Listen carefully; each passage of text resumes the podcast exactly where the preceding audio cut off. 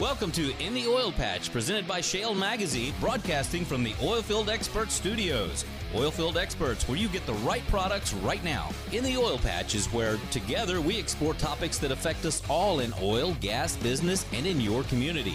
Every week, your host, Kim Bellotto, will visit with the movers and shakers in this fast paced industry.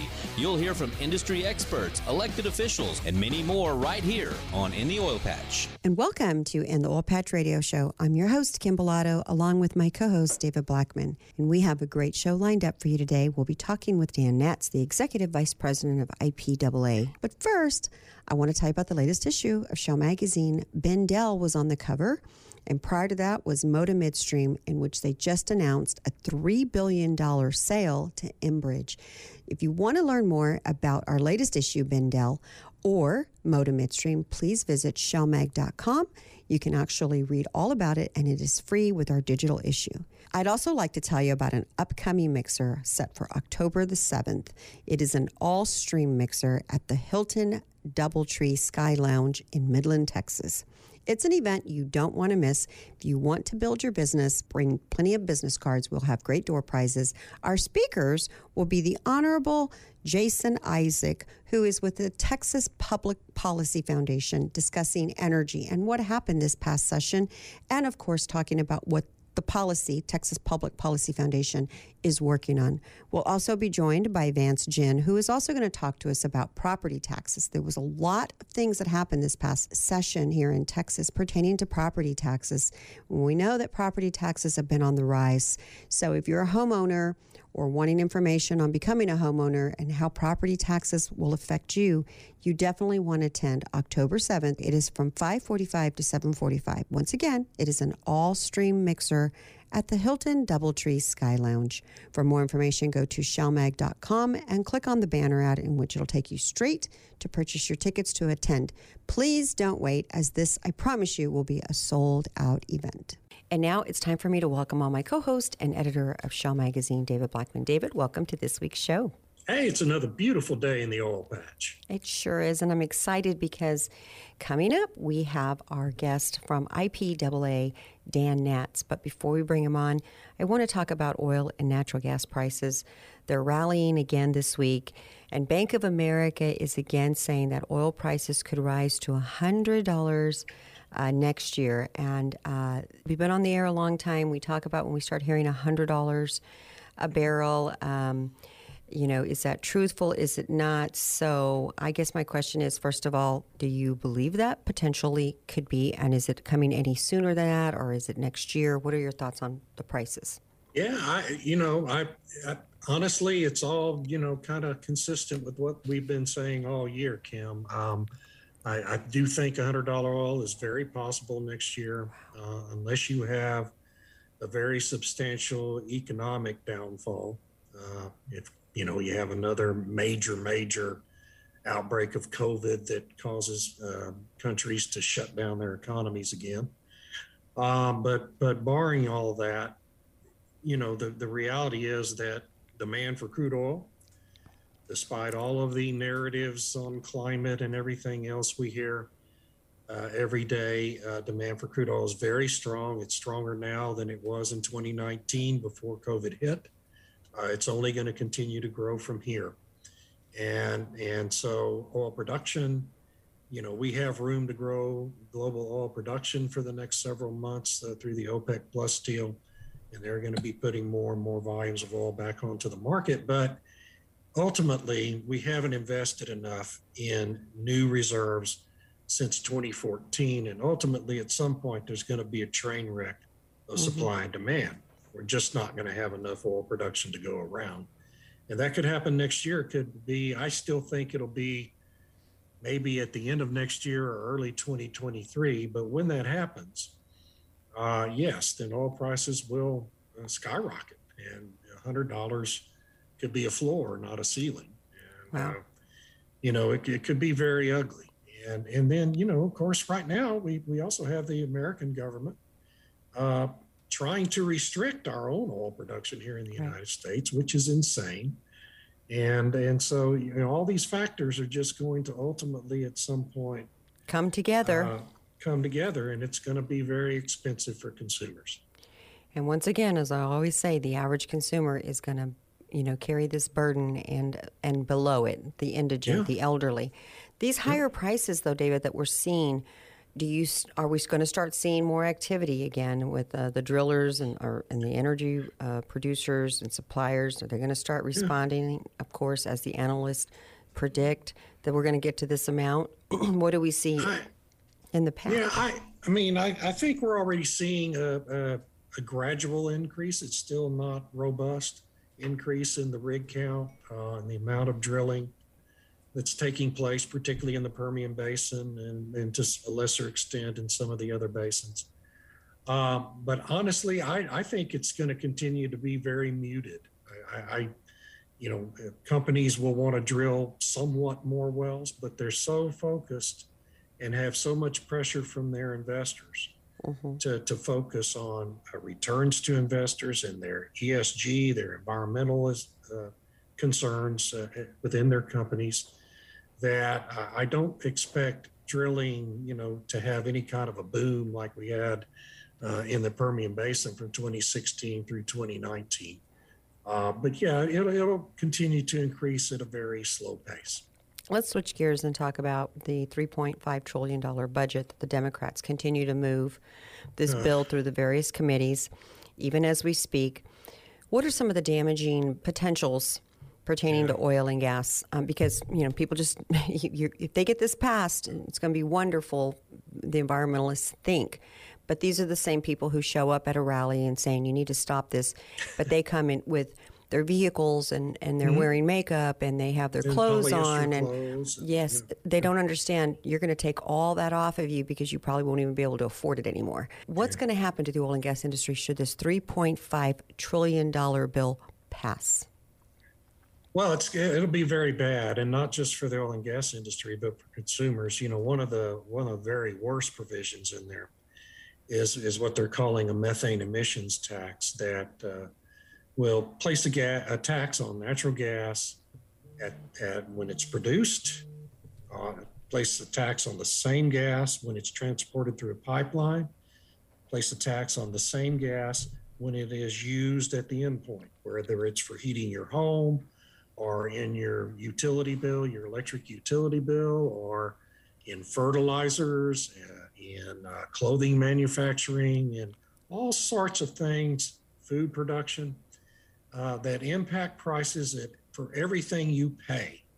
And so, yes, it'll be a burden on the oil and gas industry, but ultimately it's going to be this enormous inflationary burden on consumers, which, as you always point out, is going to hit hardest the poorest among us. And, and these are unfortunately the folks who continue to vote for the Democrats who are voting for this tax to be put into place. It's just one of those crazy things about American society that doesn't seem to really make any sense. But that's really who's going to pay for this bill is, consumers, and it's it's a real tragedy, frankly. And you know, I, I also want to just clarify. Uh, I don't really have a problem with the Democratic Party or anything, and I think there are many great Democrat elected officials, especially here in Texas. Um, we're talking about when we get to D.C. There just seems to be something different with those Democrats and uh, or, or, or how they look at things, even though they might be from Texas Democrats um, that are you know now serving in D.C. Um, but it also seems like it's the ones that are very, very uh, opinionated when it comes down to climate, climate change, and um, they're willing to flip the switch and try to regulate the oil and gas industry out. But I don't know if they just are not informed that you just can't do that. And it isn't a matter of dollar and cents, it's a matter of life and death for a Yeah. lot of the vulnerable people. I think if they really understood that this is the consequences, the unintended consequences, they probably would be saying, let's hold on a minute and let's talk about this. Because it is the ones that pay the, we all pay the burden, but they're the ones with less. Is there anything specifically in there that they, besides that methane gas, that is concerning you or worrying you? Oh yeah, I mean there there are all sorts of things. I mean there All sorts there of bad things in there. Yeah, you know, I, some of them are that that the industry is complaining about really are not unreasonable, like uh, increasing the, the the royalty percentage for production from federal lands. Frankly, it's below market. I mean, it's twelve and a half percent, and has been forever. Whereas, if you do uh, for for leases that are signed on private lands, the the standard royalty rate is double that, 25%. And so, yeah, I mean, I think it might make sense to increase the royalty rate on federal oil and gas production. But then some of the fee increases they're talking about um, and, and some of the other regulatory provisions that are contained in this bill will just, you know, crowd oil and gas production off of federal lands and make it too expensive to operate in the Gulf of Mexico, which produces 15% of our crude oil here in the United States. And, and it's just a lot of crazy, uh, ill advised provisions that are going to have an awful lot of unintended consequences on our society that they're just trying to cram into this bill and rush it through without anybody having time to truly analyze and digest the, and, the impacts it will have on our society. And let's talk about that because that is so un American. That is not the American way. You sit on the House floor and you debate the bill of what's happening and you have time to consider it. How come these things are not happening anymore in D.C.? It's just cram everything through $3.5 trillion? $3.5 well, they, trillion dollars yeah. and no one's going to talk about this bill? Yeah, I mean, if they don't want the, the public to have any time to, to analyze it and digest it because they know it'll become so unpopular if they do. It's just like the, the nationalization of healthcare uh, in 2009. They, they rushed it through, they crammed it through without debate, 3,000 page bill, and we've all had to live with it since then. Uh, but it, it, it's, it's intentionally because they don't want any real media reporting, any real investigation on these provisions that they just try to cram it all in, rush it through without any committee hearings, any real process that's supposed to be a part of our federal system of government. Right, right. And it's it's really a shame. It really is. David, that is all the time we have for this segment. But coming back from break, we will be joined by Dan Naatz, who is the Senior Vice President of IPAA. You're listening to In the Oil Patch Radio Show, and we'll be right back. The Texas Alliance of Energy Producers has a rich and commanding history of fighting for the independent oil and gas industry. The Texas Alliance became a statewide organization in 2000 with the merger of two of the oldest oil and gas associations in the nation the North Texas Oil and Gas Association and the West Central Texas Oil and Gas Association. Today, with more than 2,600 members, the Texas Alliance is the largest statewide association in the country serving independent energy producers and associated industries. Through our efforts in Washington, D.C., and Austin, the Texas Alliance is focused on a better business climate for you. The Texas Alliance has a staff consisting of highly experienced senior staff and supporting consultants serving our membership. Offices are located in Austin and Wichita Falls. Become a member today by visiting texasalliance.org or email us texasalliance at texasalliance.org.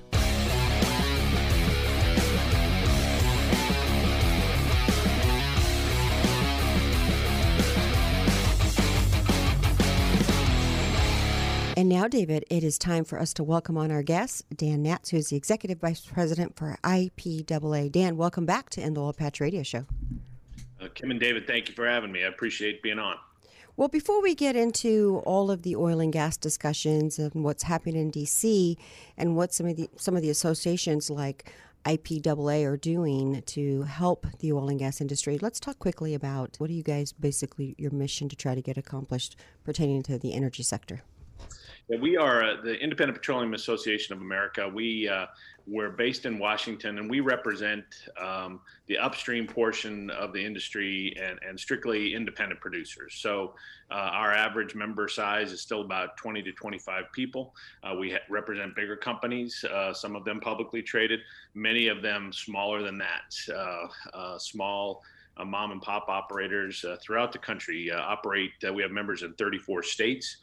Um, wow. And so, uh, yeah, it's still you know when you talk about the independent uh, independent uh, industry, independent production, um, I think it's still roughly uh, 85 to 90 percent of uh, production um, oil um, comes from independent producers still. So uh, we're a vigorous, active part of uh, of the industry, uh, our, our, of the oil and gas economy, and certainly IPAA is there to advocate with Congress and with the regulatory agencies on a variety of issues.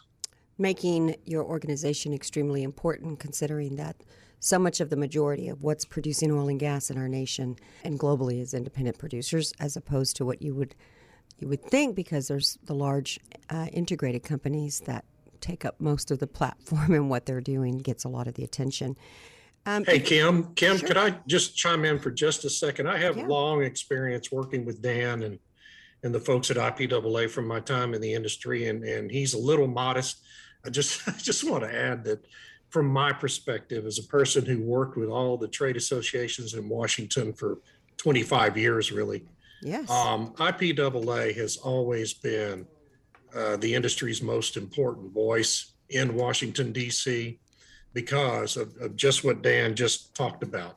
It represents the real people in this industry, not just the big corporations. And I respect API and the others, but IPAA represents those little guys that that the, the mom and pops and the family businesses and just does a, a tremendous service to the industry and uh, everyone really should should appreciate what they do in Washington. That's true, David. You're very kind. Thank you very much. That's true. Not to mention all of the millions of jobs produced by this very, very large amount of independent operators. Before we move into what's happening in DC, I want to give you an opportunity, Dan, to ask you a little bit about your colleagues that you're hearing, your members that are in Louisiana and Mississippi that are being affected by Hurricane Ida. What is going on there? What are you hearing out there from your members? We have that's first of all, it's a great question, and uh, again, it goes without saying that our uh, you know thoughts and prayers go out to to Louisiana. We have a lot of members that operate in Louisiana, less in Mississippi, but obviously it's a it's an unbelievable situation with the hurricane and as they're moving. As far as the industry goes. Um, uh, you know, they'll, as always, uh, the industry was uh, very efficient at uh, shutting in production in the Gulf, making sure that that was done. Um, that process takes a little time to get back up. You know, you don't turn these things off and on like a hose. Um, mm-hmm. you've got to, it takes a time to shut it down, which they did, and it'll take time to bring it back up. Um, but so far, um, from the production side, uh, we've heard, um, you know, uh, that things are going pretty well. It'll take some time. Obviously, in the refining side, which we don't represent, Kim, but we're, you know, we really rely on them. Friendly. They're going to be they're going to be working on that as well. So hopefully you won't see much of a much of a uh, impact um, as far as supply and other activities. Been reading some of the trade press, but uh, certainly, uh, you know, the human uh, the human impact uh, is going to be big. The industry, again, as you talk about the role that uh, our producers play in those local communities, um, it's really important. Uh, you need to have companies that are locally based, companies that understand what they're doing, and so often, not just the oil and gas industry, but that's more than the federal government helping out. It's those type of communities that bring people get going, and and can move forward. So. Um, uh, from the business side, I think the supply issue will be addressed. It seems to be on track. From the human uh, side, we hope uh, uh, you know things move quickly. Well, Dan, before we, we jump into the policy, we're going to take a quick break. But before we do, I want to ask my colleague you know, over this past weekend, we had our live show with uh, Jason Modglin, the president of the Texas Alliance of Energy Producers. There were a lot of calls that came in on climate change. And I yeah. want briefly, David, for you to talk about the concept of it seems like if you listen to people uh, out there in the public that uh, you know hurricanes are getting worse, they're getting bigger, they're more frequent, and um, that ne- isn't necessarily the case. So break that down quickly. No, it, I mean it's, it's it's not the case at all. Frankly, uh, actually, the frequency of, of major hurricane events in, in, the Atlantic Basin has dropped considerably during this century, and uh, there's been really no change in the the relative intensity of each storm. Um, I talk about this all the time and write about it a lot. And uh, you know, we've we've had Michael Shellenberger and other mm-hmm. experts mm-hmm. on this show talking about that and why it's such a fallacy in all the climate change discussion. I, you know, I mean, still to this day, the the worst hurricane to ever hit the United States was the the Great Storm of 1900 that decimated the city of Galveston. That's 121 years ago before anyone ever talked about climate change. Uh, eight to 12,000 people lost their lives that day. That's more than have lost their lives in every combined hurricane that's hit the United States since that time. And, and so we need to keep these things in perspective. I'm not saying, sitting here saying climate change is not an issue. I'm not saying that hurricanes are not a problem, but, but mankind has done a wonderful job uh, of advancing our technology and our infrastructure and ability to deal with these storms. And, and we need to deal with climate change as it exists from a position of reality and not these these false narratives that just permeate our news media. I couldn't agree with you more. Our prayers are with the people that are uh, enduring Hurricane Ida. I know personally, my husband and I, we've gone through two Hurricane uh, Hanna and Hurricane Harvey, and they're not fun. So my prayers are with them. We're going to take a quick break. You're listening to In the Oil Patch Radio Show. We'll be right back. The 23rd World Petroleum Congress brings the global industry to the energy capital of the world, Houston, Texas, December 5th through 9th, 2021, for a week of forward looking conversation that will shape the future of energy. The Congress will be centered around the theme of innovative energy solutions, drawing inspiration from the innovative spirit of the industry over the decades. Delegates can expect robust strategic, technical, and U.S. programs with perspectives from government leaders, CEOs, academia, and other expert speakers on the industry trends, as well as creative solutions and best practices practices to address current energy challenges. Delegates will have the opportunity to attend industry insight luncheons and numerous networking events that will build new professional relationships and strengthen existing ones. Also, they can explore the Congress exhibition where leading international companies will showcase their innovations. Make your mark at the World Petroleum Congress and be a part of the beginning of what's next. To learn more and register, visit www.23wpchouston.com. That's www.23wpchouston.com.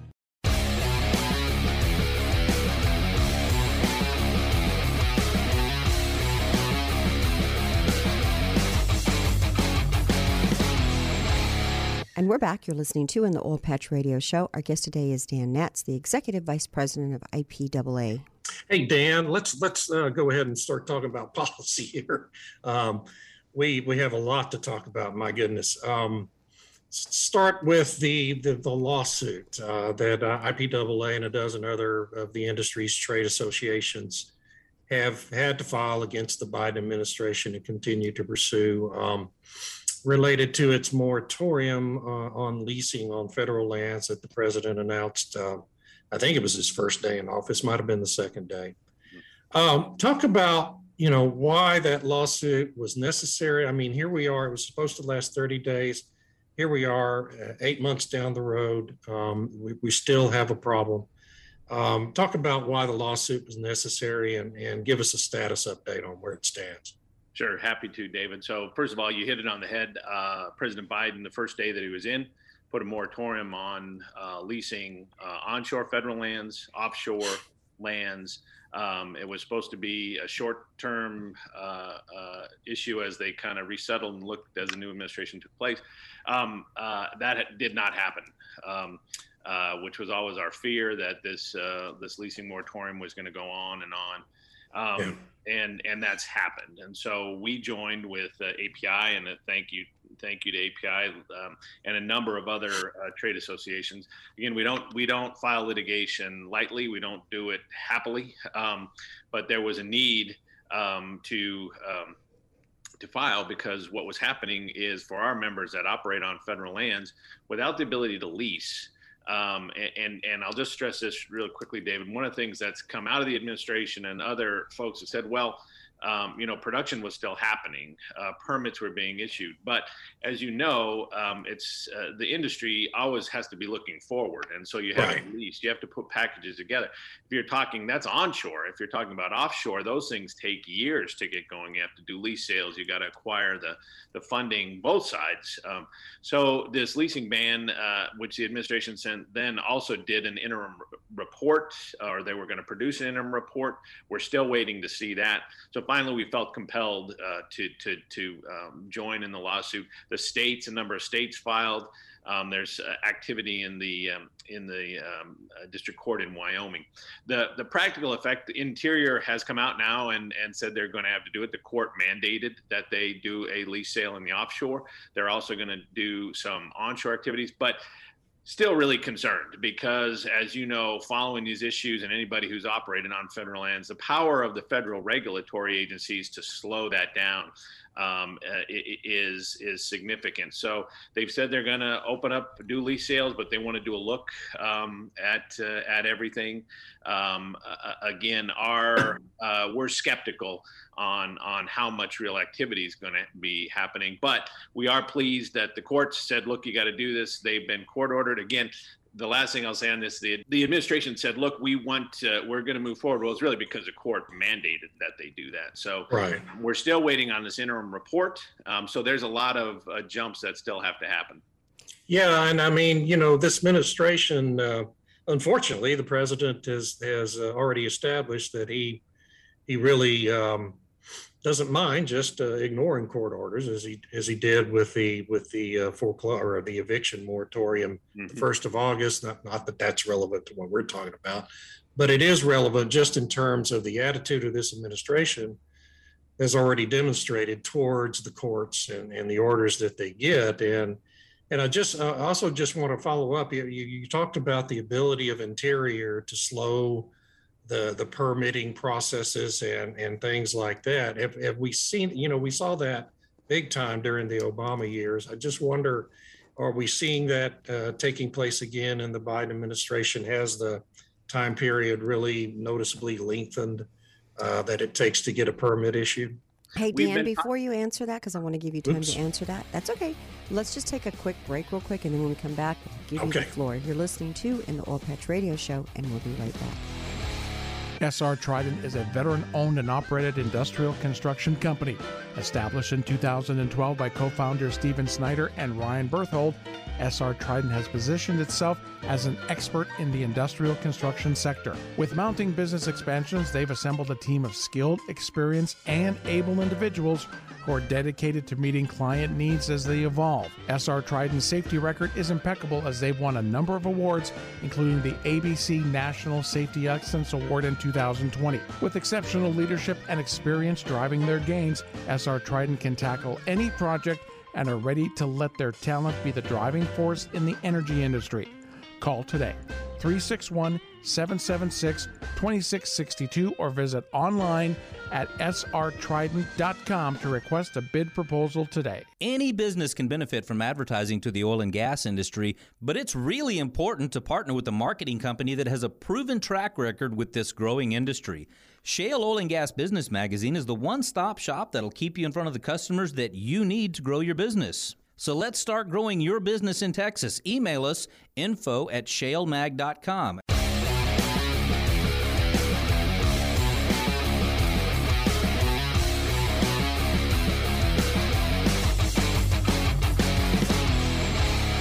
And we're back. You're listening to in the Oil Patch Radio Show. Our guest today is Dan Naatz, who is the Executive Vice President of IPAA. Dan, before the break, uh, David and I were asking about uh, y'all's position, IPAA, pertaining to the lawsuit that you guys filed from the Biden administration that you guys were successful. But realistically, how long is the regulations or the delays that you guys anticipate? And do you see more litigation having to come down the road to force this administration to do what the courts are telling them to do? Yeah, Kim, uh, you know, it's a great question. And I will first of all say we, we've talked a lot of our members around the country. I'll talk onshore first. Um, some of it depends on from state to state, which is always what happens. Uh, you know, different state directors uh, that uh, handle these issues for the Bureau of Land Management move at a different pace. But um, uh, the power of those regulatory agencies to slow things down, to add, make more uh, reviews, make additional environmental reviews, additional cultural reviews. Um, it's really the power of the federal government. Um, and same thing in the offshore. So, um, you know, although we are happy that they're complying, the ability of regulatory agencies, much less EPA and others, to to slow that process down um, is significant using the National Environmental Policy Act, using the Endangered Species Act. Um, and again, the challenge that we face is for our members, well, again, a lot of them, as we talked about earlier, very small uh, family run operations, they have to secure either, you know, you're always working ahead. They're always working over the horizon. Uh, when by the time you're producing, um, that's important. Obviously, you need oil and natural gas production, but you're always looking at the next lease.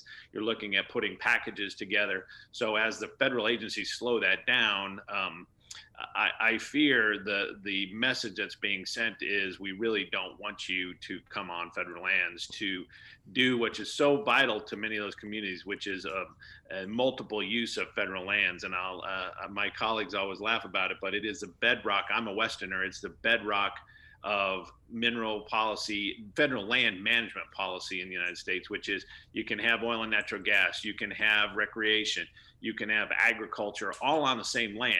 Um, so it's important that you do that because for small communities um, in Wyoming, in North Dakota, in New Mexico, uh, that's really uh, key to uh, to do it when so much of the states are owned by the federal government. Wyoming, for example, has 50% federal ownership. Yeah and I know yeah. in Texas that see you just scratch your head. Some of them are bigger than that. So you really have to have a partnership with the federal government, and that partnership at this point seems to our members at least pretty one-sided.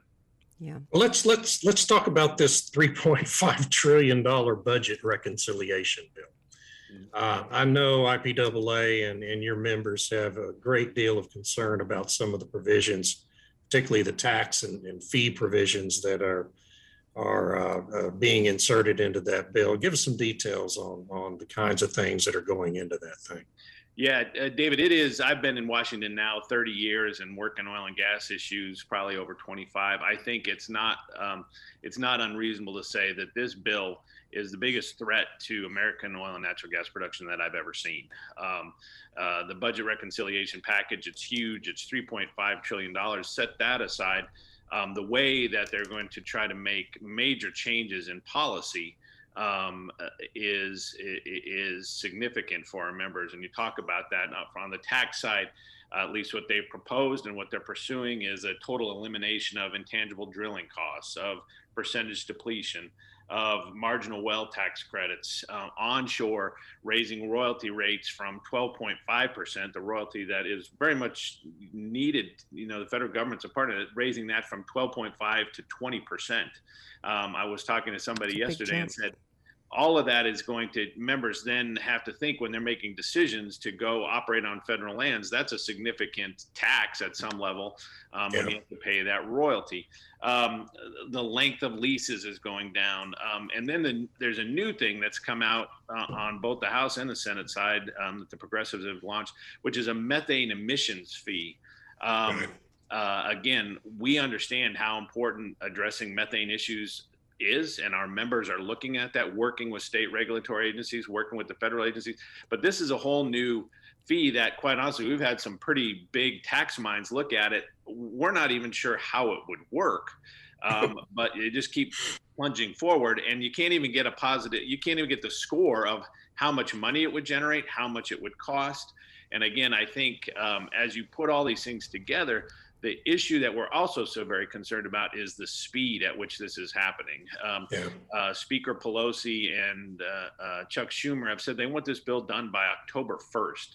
Many of these legislative ideas haven't even had a hearing much less a markup and other discussions. So it's um, it's something that we're we're really concerned about and and working hard um, uh, because it's a it's a serious threat to American producers across the board. And you know, Dan, you bring up a good point as far as if it's a threat. I think what the American people need to recognize, along with all of these new regulations and taxes that are going to apply, you know, right now as we speak about Hurricane Ida and the devastation that's happening out there, you know, last night's media report painted a pretty bleak picture of these people having to live off of generators, and there is no gas, um, there is no electricity, and where's the wind and the solar that are the solution for these progressive and green groups? And they don't exist. And I think that, you know, when we look at these different things and start trying to identify, you know, how important is oil and gas in our lives, we're reminded right now how important it is in just Louisiana. And every time we go through any kind of a disaster, we these are absolutely vital resources to sustain us. And it's just shocking that none of this is being brought up.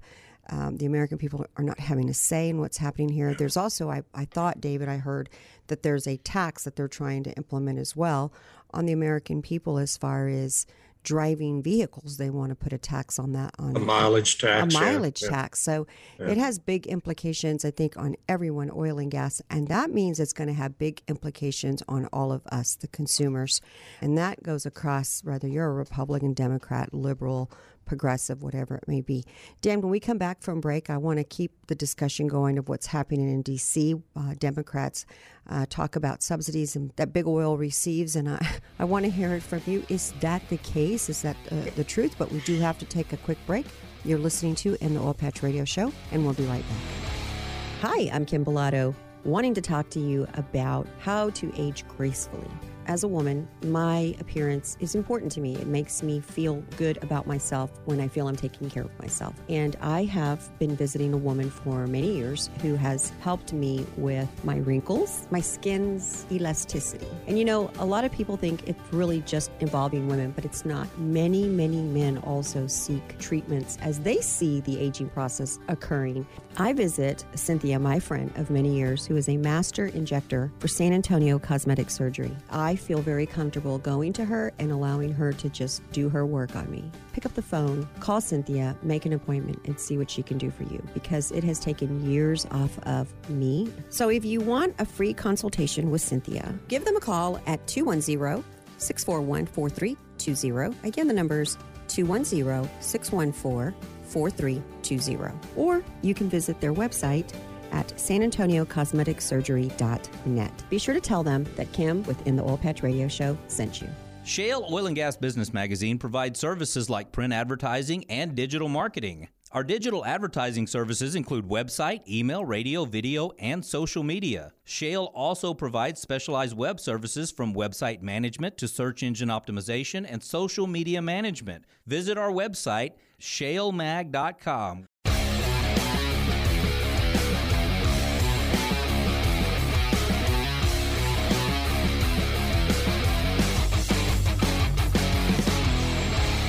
And we're back. Our guest today is Dan Naatz, the Executive Vice President of IPAA. Dan, I wanted to ask you a question about the Democrats. Over the last dozen years or so, they have been discussing that big oil receives subsidies. Now, we know that solar and wind and other greener, favorable energy sources receive a lot of subsidies. Um, but is that the case? Are they doling out big I mean, uh, subsidies to big oil and gas, like they're doing with the EVs, which is a billion dollars subsidies that they are receiving. What is big oil getting, or what is oil and gas getting? Well, it's a great question, and it's something, Kim, that the progressives certainly talk about a lot. And would you would think that uh, uh, you know the money is just being handed out on the corner? It's certainly not true. and the biggest, the biggest uh, one for uh, the industry overall is intangible drilling costs, and it's just the nature of the industry. Um, uh, that's a standard business deduction, but it's hard to, you know, you can't do that in the industry. So it's a it's a business deduction, which every business has. Um, uh, there are other um, uh, parts of the tax code, um, the percentage depletion that have been there for so long, designed to encourage um, uh, American oil and natural gas producers to continue to produce smaller producers, marginal wells, which are so important. So this idea that that you know the the big oil is just getting huge subsidies is just not true. Again, as you even talk about royalties, um, uh, royalties on federal lands moving, the proposal moving from 12.5 to 20 percent. Um, there is so much activity that has to happen on federal lands, so so many regulatory costs that if you look at it, the success of what's happened um, in the American, I, I, think that's our biggest frustration, Kim, is that if you look at this, the energy renaissance, the oil and natural gas renaissance, it's happened because of the shale. Uh, revolution is really an unbelievable story, an unbelievable story on the ability of American uh, ingenuity a way to mm-hmm. produce. In addition, the reduction in emissions, the reduction that's come about from natural gas. We all want to get there, um, but uh, David, I think, brought a great point up. But we, you need a realistic approach. Um, so many of these things are just pie in the sky, and I fear um, many of the progressives um, uh, and I'll say progressive, not in the Democratic Party, because there are Democrats that are very much understand this, are from the oil patch, want to continue to to try to find solutions. But the progressives are just saying, look, we're just going to do away with it. We we're going to be done with it, and then what happens? And I think you can see. Um, uh, you know the the challenge that uh, it, it's just not realistic. It's just not a real way for the economy to move forward. But unfortunately, um, that's that's the the conversations that we're having to have, which I think your listeners would just be shocked um, at where where they want to go with this. So it's a real challenge that we're facing. Right. Yeah, Dan, it, it, it's a good point. You know, I always have to be careful myself. Uh, we have some Democrats here in Texas, uh, mainly our, our South Texas members of Congress uh, who are very supportive of the oil and gas industry, and you deal with them all the time. Um, but they're, you know, it's only three or four out of, I don't know, a dozen Democratic members of Congress that we have from Texas who are willing to do that. Uh, so I, I, am guilty myself of, of lumping all Democrats into these, you know, same discussions. But you know, uh, in spite of all these attacks that are going on in Washington on the industry, it seems to me, uh, just in looking at the at the landscape with our, our rising rig count and and you know uh, high higher prices than we've had uh, the last couple of years, the industry itself here in the United States, in spite of all of this, seems to be going in the last third of this year in pretty strong position. And I'm, I'm just curious, what are you hearing from your members on that? Do they feel like that they're you know going to be able to maintain what we've had a very nice recovery this year from yep. 2020 in the pandemic? And I just am curious what the mood is among your members and whether you know they feel like we'll be able to continue this progress in the industry uh, into next year. Yeah, David, it's a great question. I think the mood um, always. I, I, was just in Houston. The mood among our members is, you know, you you want to find a, a, a hardy bunch. It's the oil and gas producers. That, that's what they do. Sometimes it works, sometimes it doesn't. But I think they their view is if you set out the regulatory regime, set out a tax regime that we know and we can trust on and we can operate, we'll find a way to to make that happen. And i think you've seen that uh, again the the technological know-how the engineering know-how. Um, these yeah. guys want to produce. They want to be part of the community. They want to they want to be an active part of um, you know helping again I, I mentioned wyoming you, you know the, the, people that live in wyoming understand how beautiful that state is. They don't want to they don't want to cause pollution in wyoming. Um, they understand that you can have both and keep moving forward. And so that's i think that's the optimistic push. I will say, um, if you say to our members, uh, you're talking about a loss of uh, IDCs, you're talking about a loss of percentage depletion, you're talking about increased royalty rates, and a huge raft of regulatory requirements. At some point, um, they're also businessmen and they're going to have to start to make decisions on whether not only to not continue to operate on federal lands, but on state and private lands. And so um, I, am not hedging my bets, but I think the industry is optimistic that we will be back, that we can be an active part of this. And they also understand how important energy is to the whole economy, to everything that goes on. Kim, you had mentioned the impact on local communities, but goes beyond that. Um, that now the United States is an energy superpower. That's that's a positive thing in our view. But when we're dealing with the progressives in Washington, they view that as something very different, um, very different than uh, than certainly the way IPAA and our members view trying to have a, a cogent conversation about energy and our energy future. In the last uh, couple of minutes we have, or two minutes, um, 10, 15 years from now, this energy transition is big with y'all's, op, you know, that's the discussion, and you've got renewables and EVs that are coming in the picture. The media is really hyping up everything. How many operators are left in 10 to 15 years? Is this, uh, are y'all worried about that? Where do you feel your members will land? Oh, it's a great question. You know, I I uh, I've now been at IPAA 18 years, and uh, that was before the shale revolution. When I first got there, I think Kim, you had people say, "Well, this could be." You know, there was discussion of peak oil and and what uh, the industry, especially American industry, always finds ways to survive to to to handle those issues. And and again, I want to stress. Um, uh, you know, we we're supportive of all energy. Uh, we're, willing to compete uh, with wind, with solar. That's a good thing.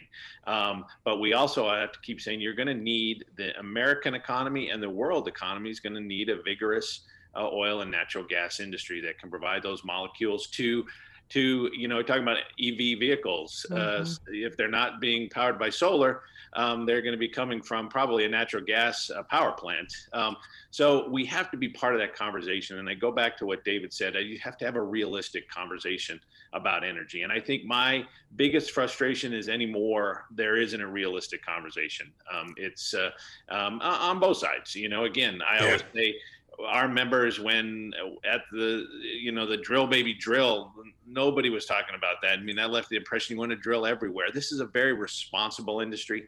They understand what they're doing. Um, they're always willing to move forward. So i hope um, that you still continue to have a vigorous industry. I'm optimistic and, and our members are but uh, you run into some regulatory challenges and fiscal challenges and you could have a very different uh, economy which will hurt consumers, hurt the public, right. hurt the world right. um, as you're uh, as you're moving forward. So we're it's some high stakes uh, high stakes uh, poker we're playing here.